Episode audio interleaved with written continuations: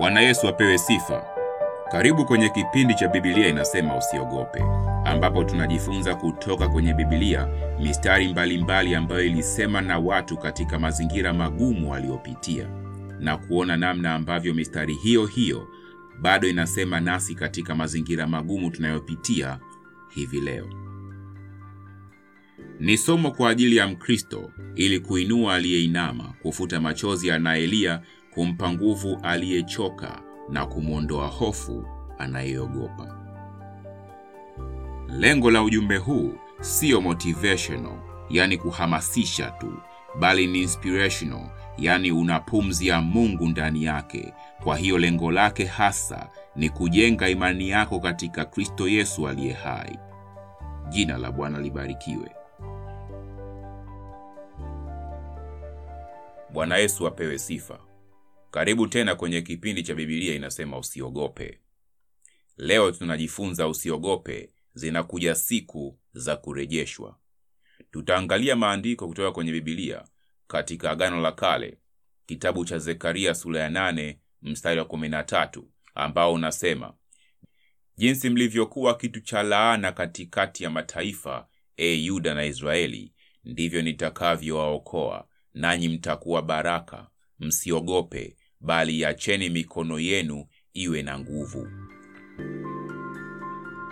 Huu ulikuwa ni ujumbe wa urejesho kwa taifa la Israeli miaka hiyo kama 520 BC before Christ. Bwana amewakumbuka watu wake Yuda waliokuwa uhamishoni. Bwana ameukumbuka mji wa Yerusalemu ulioachwa ukiwa miaka sabini. Bwana amekumbuka hekalu lake lililobomolewa. Hata maana ya jina la Zekaria ni Bwana amekumbuka. Kwa hiyo watu wa Yuda walipelekwa uhamishoni kwa sababu walifanya dhambi sana na kumwasi Mungu wao, na ndiye Mungu wetu Jehova, muumba wa mbingu na nchi na vyote vijazavyo. Jina lake lihimidiwe. Ingawa aliwapelekea manabii na kuwapa maonyo mara nyingi akisema, msipotubu nitawakatilia mbali, nitawapeleka nchi ya ugenini na mahali hapa patabaki ukiwa, lakini hawakusikia.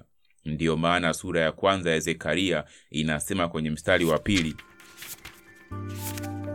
Bwana aliwakasirikia sana baba zako wa zamani. Kwa hiyo waambie watu, hivi ndivyo Bwana mwenye nguvu asemavyo, nirudieni mimi, asema Bwana mwenye nguvu, nami nitawarudia ninyi, asema Bwana mwenye nguvu.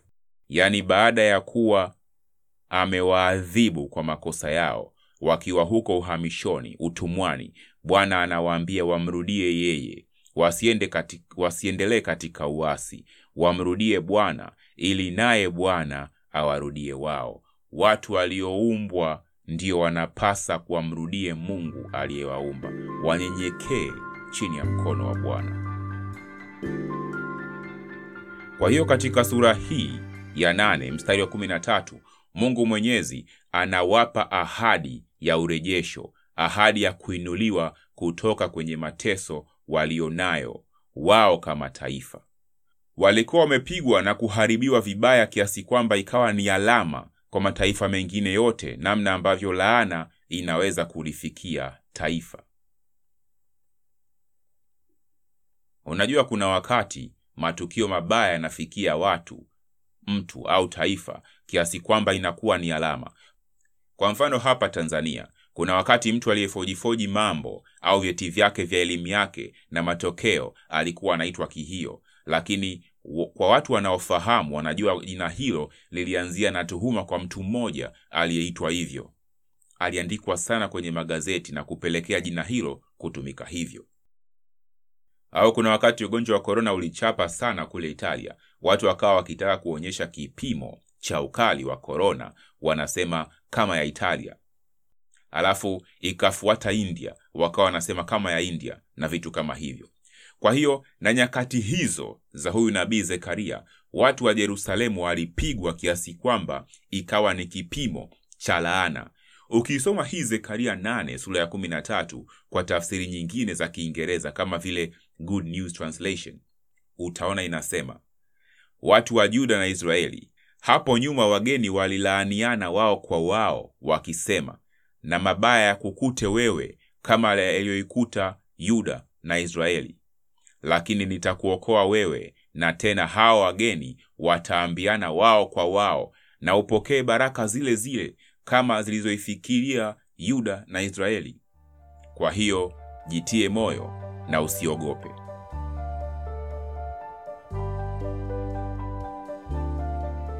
Kwa hiyo ingawa walifanya makosa, wakamkasirisha Mungu, naye akaacha mabaya ya wakute, lakini sasa amewahurumia na atawainua.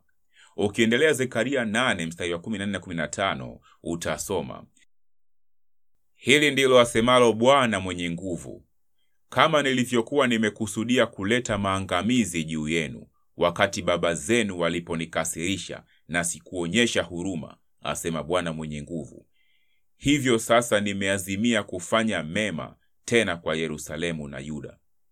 Msiogope. Hizi ni ahadi za urejesho kwa taifa la Mungu, ni ahadi za kuneemeshwa kwa watu waliokosea, lakini sasa wamemrudia Mungu wao, na yeye anayetoa ahadi hizi ni Mungu mwenyewe.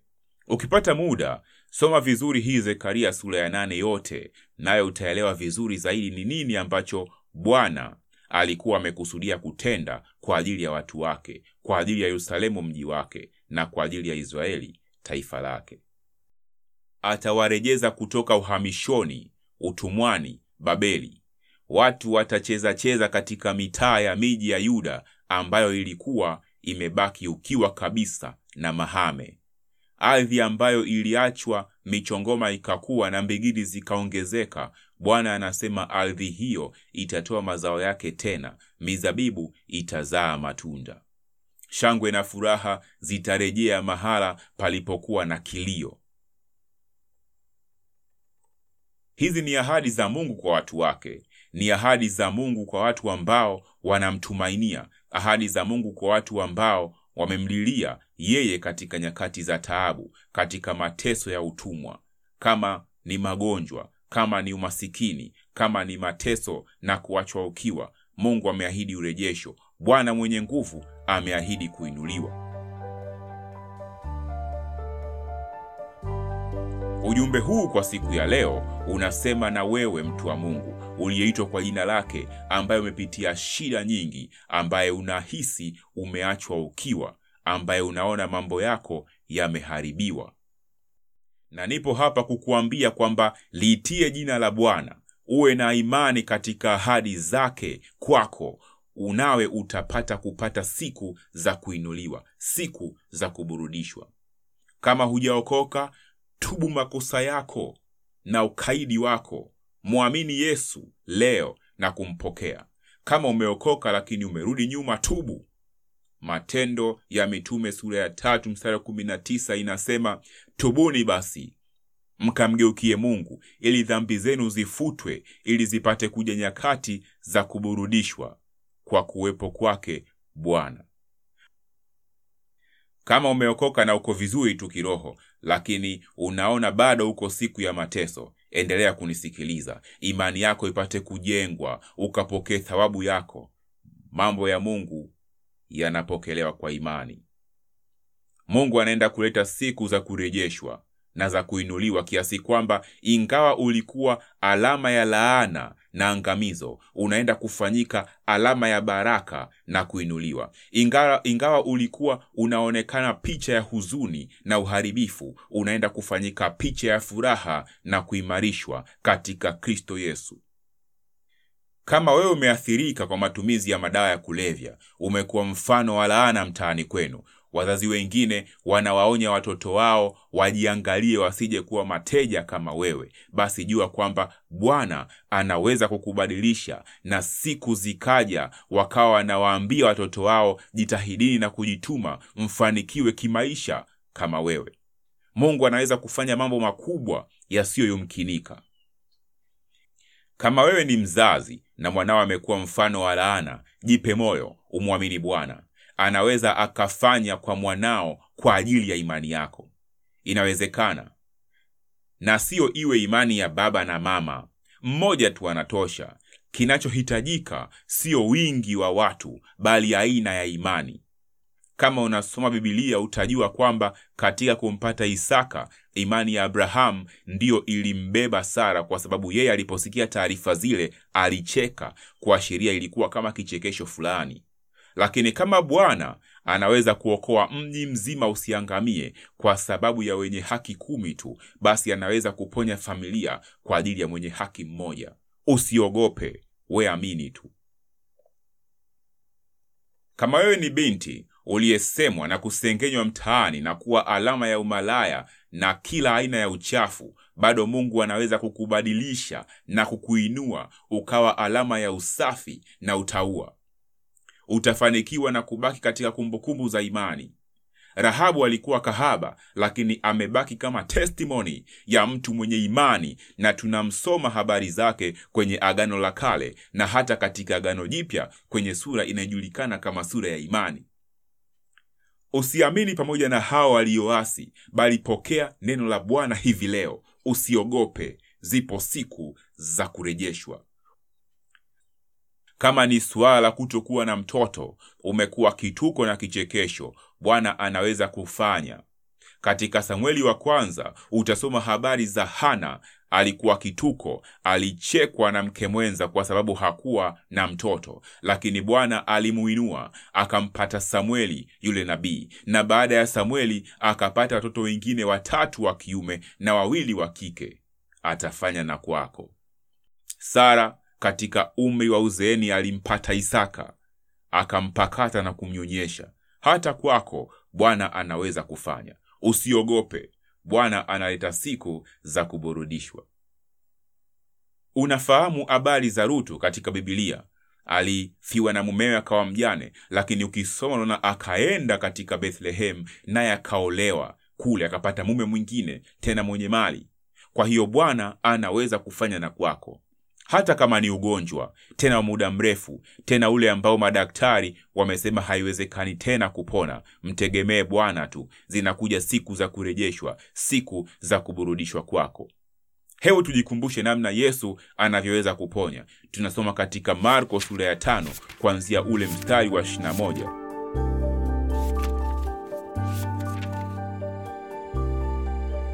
Yesu alipokwisha kuvuka tena na kufika ng'ambo, umati mkubwa wa watu ukamzunguka yeye akiwa kando ya bahari. Kisha mmoja wa viongozi wa sinagogi aliyeitwa Yairo akafika pale, naye alipomwona Yesu akampigia magoti miguuni miguuni pake akamsihi akisema, binti yangu mdogo ni mgonjwa mahututi, tafadhali njoo uweke mikono yako juu yake ili apate kupona na kuishi. Hivyo Yesu akaongozana naye. Umati mkubwa wa watu ukamfuata, watu wakawa wanamsongasonga. Hapo palikuwa na mwanamke aliyekuwa amesumbuliwa na tatizo la kutokwa na damu kwa miaka kumi na miwili. Mwanamke huyu alikuwa ameteseka sana kwa mikono ya matabibu wengi na kutumia kila kitu alichokuwa nacho, lakini badala ya kupona, hali yake ilizidi kuwa mbaya. Alikuwa amesikia habari za Yesu, naye akaja kwa nyuma yake kwenye umati wa watu, akaligusa vazi lake, maana alisema moyoni mwake, kama nikiweza kuligusa vazi lake tu nitapona. Mara kutoka damu kwake kukakoma, naye akajisikia mwilini mwake amepona kabisa. Ghafla Yesu akatambua kuwa nguvu zimemtoka, akaugeukia ule umati wa watu na kuuliza, ni nani aliyenigusa? Wanafunzi wake wakamjibu, unaona jinsi umati wa watu unavyokusonga, wawezaje kuuliza nani aliyenigusa? Lakini Yesu akaangalia pande zote ili aone ni nani aliyemgusa. Yule mwanamke akijua kilichomtokea, akaja akaanguka miguuni pake, akitetemeka kwa hofu, akamweleza ukweli wote. Yesu akamwambia, binti, imani yako imekuponya, nenda kwa amani, upone kabisa ugonjwa wako. Huyu mwanamke alikuwa ameumwa kwa miaka kumi na mbili. Alikuwa amepita mikononi mwa madaktari wengi.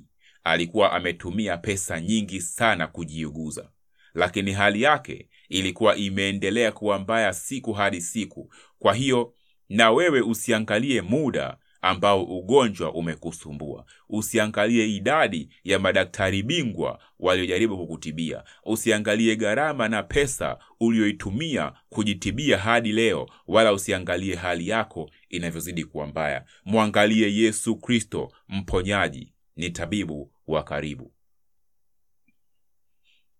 Mungu anaenda kukuinua kutoka katika kitanda cha mauti na sio kwa ajili ya utukufu wako, sio kwa sababu wewe ni gangwe, sio kwa sababu wewe unaweza. Ni kwa sababu anakupenda na wewe umeupokea upendo wake kwa kumpokea mwanawe pekee Yesu Kristo. Kwa hiyo usitengeneze lifulana ukaliandika tougher than cancer au I have beaten disease X. Hapana, usiende katika njia ya ulimwengu huu mkaidi. Siyo wewe uliye na nguvu, siyo wewe unayeshinda. Biblia inasema katika Yohana wa kwanza sura ya nne mstari wa nne watoto wadogo, ninyi mmetokana na Mungu nanyi mmewashinda, kwa sababu yeye aliye ndani yenu ni mkuu kuliko yeye aliye katika ulimwengu. Kwa hiyo unashinda kwa sababu unaye mshindi ndani yako, ndiye afanyaye haya yote. Jina la Bwana libarikiwe. Sasa hivi huna kitu, lakini Mungu anaenda kukuinua. Utakuwa na vitu vingi. Haya yanafanyika sio ili utembee kifua mbele kuwatambishia watu vitu vinavyoharibika. La hasha! Kama kuna kitu cha kutambishia, kama kuna kitu cha kuringia, basi ni kwamba tunaye Baba yetu aliye mbinguni, nasi tumeitwa tumtumikie yeye aishiye milele, kila mtu kwa sehemu yake, kwa kadiri ya neema iliyowekwa ndani yetu. Naye Baba yetu anajibu maombi tumuombayo. Jina lake libarikiwe. Kwa hiyo kama Bwana alivyomjibu Hana akampa watoto kiasi kwamba mke mwenza yule Penina aliyekuwa anamcheka akafumbwa mdomo, ndivyo ambavyo Bwana anaenda kujibu maombi yako leo. Kama Bwana alivyomjibu Sara maombi kiasi cha kumwaibisha Hajiri aliyekuwa anamkebehi, ndiyo Bwana anavyoenda kukujibu hivi leo. Watu waliomkebehi yule mwanamke aliyokuwa ameumwa kutoka kwa damu miaka kumi na mbili, lakini baada ya kuponywa na Yesu lazima walifunga midomo yao. Ndivyo Bwana anavyoenda kukutendea hivi leo. Itakuwa ishara ya wema wa Bwana mwenye nguvu kwa watu wake. Zaburi ya 86 mstari wa 17 inasema, nipe ishara ya wema wako, ili adui zangu waione, nao waaibishwe, kwa kuwa wewe e Bwana umenisaidia na kunifariji. Acha Bwana ajitwalie utukufu kwa namna anavyokuja kukuinua. Sema amen. Hata kama ni kesi ya kusingiziwa na mfumo wa maamuzi siyo wa haki, Bwana atakuokoa hivyo hivyo. Yusufu alisingiziwa kujaribu kumbaka mke wa Potifa, akaenda jela pasipo haki kibinadamu, na baadaye Bwana akamtoa jela pasipo haki kibinadamu hivyo hivyo.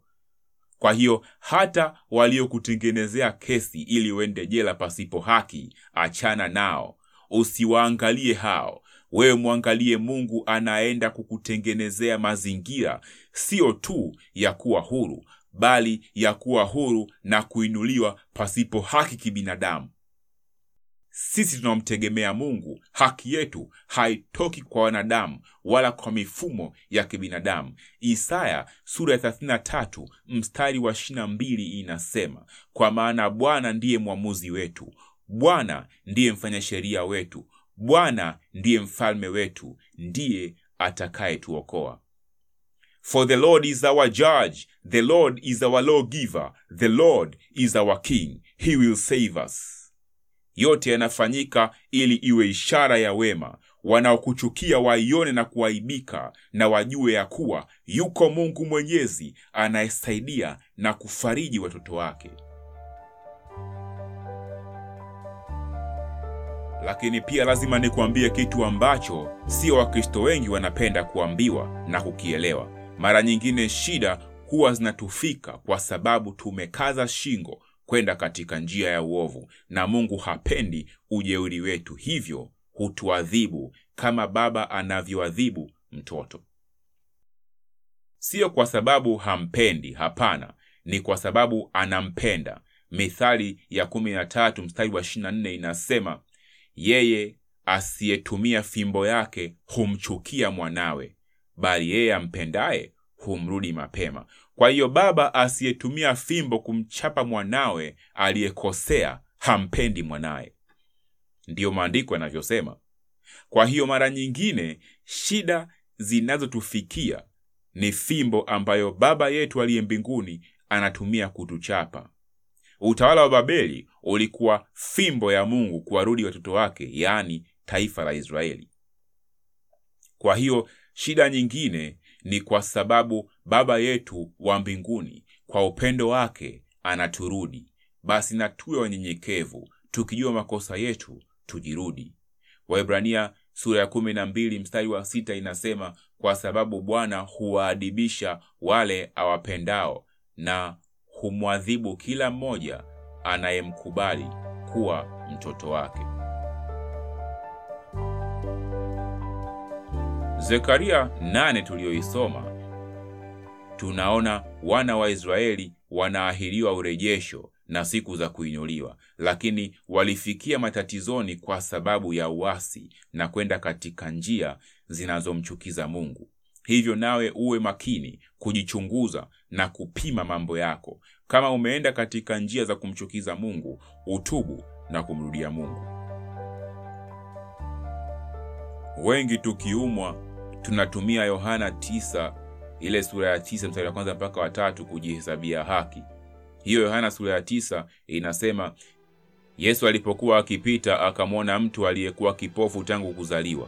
Wanafunzi wake wakamuuliza, Rabi, ni nani aliyetenda dhambi, ni huyu mtu au wazazi wake hata azaliwe kipofu? Yesu akawajibu, huyu mtu wala wazazi wake hawakutenda dhambi. Alizaliwa kipofu ili kazi za Mungu zidhihirishwe katika maisha yake. Kwa sababu huyu hakuwa amefanya dhambi iliyosababisha azaliwe kipofu, basi tunataka kuambiana kwamba kila shida na ugonjwa hautokani na dhambi. Lakini ukisoma Yohana sura ya tano kwa habari za mtu aliyeponywa pale Bethzatha, unaona kitu tofauti kidogo. Yohana sura ya tano ule mstari wa pili, inasema huko Yerusalemu, karibu na mlango uitwao mlango wa kondoo, palikuwa na bwawa moja lililoitwa kwa Kiebrania Bethzatha, ambalo lilikuwa limezungukwa na kumbi tano.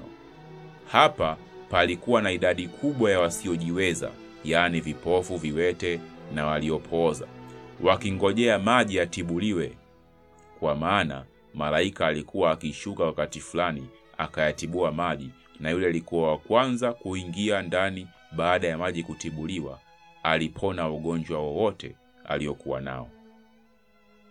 Mtu mmoja alikuwako huko ambaye alikuwa ameugua kwa miaka thelathini na minane. Kwa ukisoma habari hii utaona kwamba Yesu alimponya mtu yule alikuwa alikuwa na hali na hali hiyo ya kuugua kwa miaka thelathini na minane. Ila nachotaka ukione hapo ni kwenye mstari wa kumi na nne ambao unasema Baadaye Yesu akamkuta mtu yule aliyemponya ndani ya hekaluni na kumwambia, Tazama, umeponywa, usitende dhambi tena, la sivyo lisije likakupata jambo baya zaidi.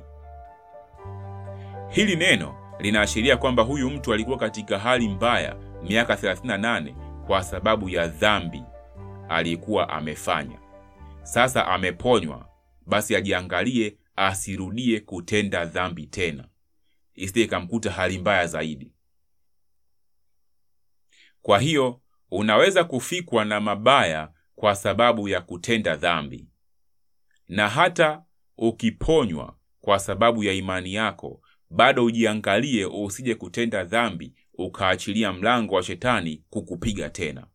Kumbuka, Yohana wa kwanza sura ya kwanza mstari wa tisa inasema, kama tukiziungama dhambi zetu, yeye ni mwaminifu na wa haki, hata atusamehe dhambi zetu na kutusafisha toka kwenye udhalimu wote. Kwa hiyo kama umekosea anza kwa kuomba rehema kwa Bwana. Pia kumbuka kuwarehemu wale waliokukosea na wewe wasamehe, hata kama hawajakuomba msamaha. Tumeitwa kufanya kama Yesu alivyofanya, na Yesu alisamehe pale msalabani. Wasamehe, maana hawajui walitendalo. Wale jamaa hawakuomba msamaha, lakini Yesu aliwasamehe. Pia utaona hata Stefano aliomba maombi kama hayo kwa watu waliokuwa wanampiga mawe afe. Alisamehe ingawa hawajaomba msamaha, na aliwasamehe wakati wanaendelea kumpiga mawe, sio wakati wameacha. Kwa hiyo na wewe samehe pia.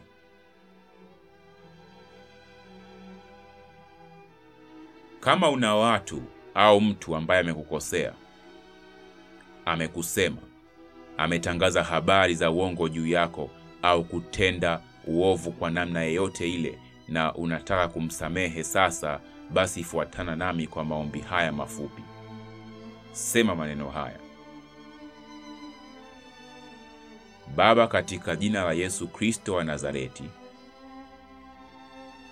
natangaza msamaha kwa wote walionikosea. Naomba na wewe uwasamehe Baba kwa walionifanyia, hata kama walikusudia maovu na wanajua uovu wanaofanya.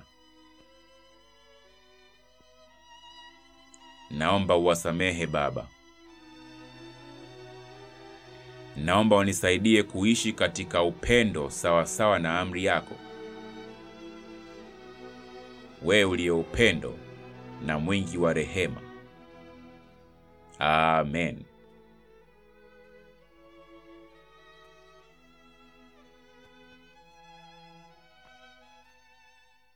Kwa kumalizia somo la leo, ungana nami katika maombi haya kwa ajili ya urejesho, kwa ajili ya kuinuliwa, ili Mungu akusaidie wewe kutoka katika shida unayopitia.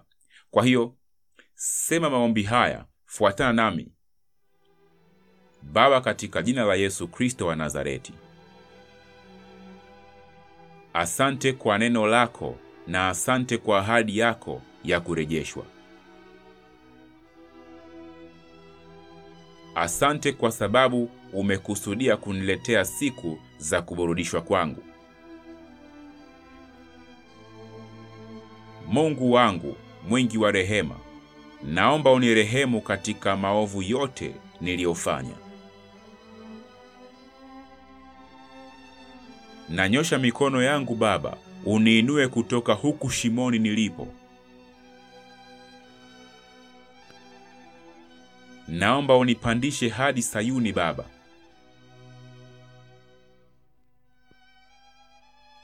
Niinuliwe na wote wakaone kwamba ni wewe Baba, Mungu wa mbinguni uliyefanya haya.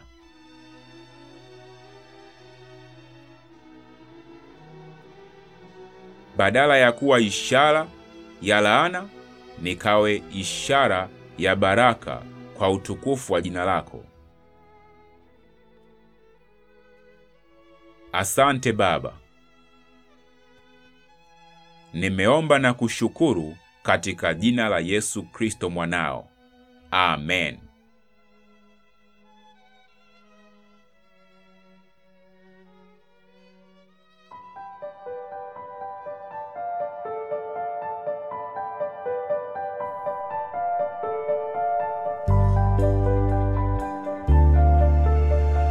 Hapo tumefika mwisho wa kipindi cha leo. Asante kwa kunisikiliza. Naamini umepokea. Kwa maoni, maswali au shuhuda, unaweza wasiliana nami kwenye mitandao ya kijamii katika Facebook kama Pasta Msafiri na Instagram kama Pasta underscore Msafiri. Pia unaweza kutumia simu namba 0717 74 35 60. Kama uko nje ya Tanzania, kumbuka kuanza na plus 255. Kama umeguswa kutoa sadaka kwa huduma hii, unaweza kutumia kwa Tigo Pesa namba hiyo hiyo, yaani 0717 7435 60. Jina la usajili wa namba ya simu ni msafiri Mwaikusa. Basi mpaka wakati mwingine, dumu katika pendo la Kristo. Barikiwa.